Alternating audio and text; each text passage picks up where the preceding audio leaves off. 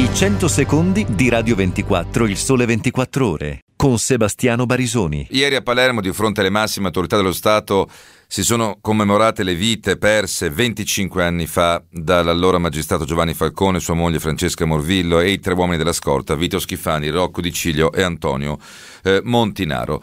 Vogliamo ricordare come sia cambiato il business criminale in questi anni, se prima si basava in maniera preponderante sul monopolio a livello europeo del traffico di eh, cocaina e di droghe in generale, negli ultimi anni hanno un peso sempre più forte le agromafie, calcolate in circa 14 miliardi l'anno come giro d'affari, assieme ai 20 miliardi legati invece alle ecomafie. Eh, c'è poi una componente molto forte rappresentata ancora da furti, rapine, quasi 5 miliardi, e altri eh, 6 miliardi e mezzo valgono il racket e l'usura. A fronte di questa diversificazione del business delle mafie, che cosa ha fatto lo Stato? Beh, ha fatto e non solo sul fronte del contrasto, che pure ha segnato numerosi successi. I beni sequestrati e confiscati sono stati, per quello che riguarda i sequestri, 17 miliardi, 5 miliardi invece le confische. E qui arriviamo ai possibili miglioramenti. È ancora troppo faraginoso e burocratico il passaggio tra il sequestro del bene e la sua confisca definitiva e dall'altro lato c'è chi continua a insistere affinché questi provvedimenti, attualmente applicati solo alle mafie, vengano estesi a tutti i reati legati alla corruzione. Non è un mistero infatti che il confine tra mafia vera e propria e il sottobosco che la spalleggia, fatto dei cosiddetti colletti bianchi, sia un confine sempre più liquido, ma è proprio colpendo i soldi, come ben aveva capito Giovanni Falcone e anche Paolo Borsellino, che fai più male ai criminali.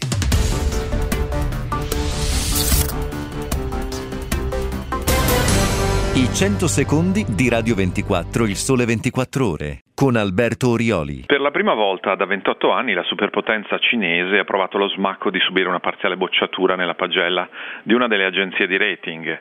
Moody's ha infatti declassato il rating sovrano da AA3 ad A1, facendo perdere quindi la doppia A a Pechino, pur mantenendo la valutazione in una relativa zona di eccellenza. Gli analisti dell'agenzia americana segnalano una preoccupazione per la crescita del debito verso il 40% del PIL e per un rallentamento superiore alle attese di tutta l'economia. Va detto che appunto l'economia cinese finora è cresciuta a ritmi del 6-7% annuo, ma ora si teme che il vasto programma di riforme avrà inizialmente un effetto di rallentamento e non di crescita.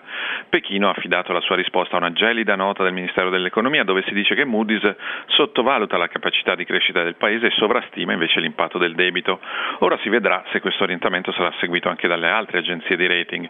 Va detto anche che i titoli di debito cinese sono per lo più comprati dalle banche sempre cinesi e il mercato dei bond del dragone del tutto irrilevante sui mercati internazionali, infatti gli acquirenti dall'estero sono meno del 16%. Forse anche per questo che la borsa di Shanghai ha ceduto sì lo 0,6%, ma che il cambio dello yuan ha tenuto e il mercato dei bond non ha subito alcun contraccolpo.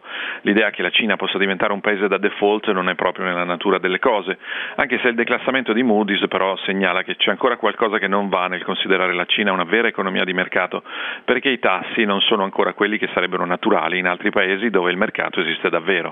Seguici dal lunedì al venerdì su Radio 24 e RDS e in video su radio24.it e rds.it.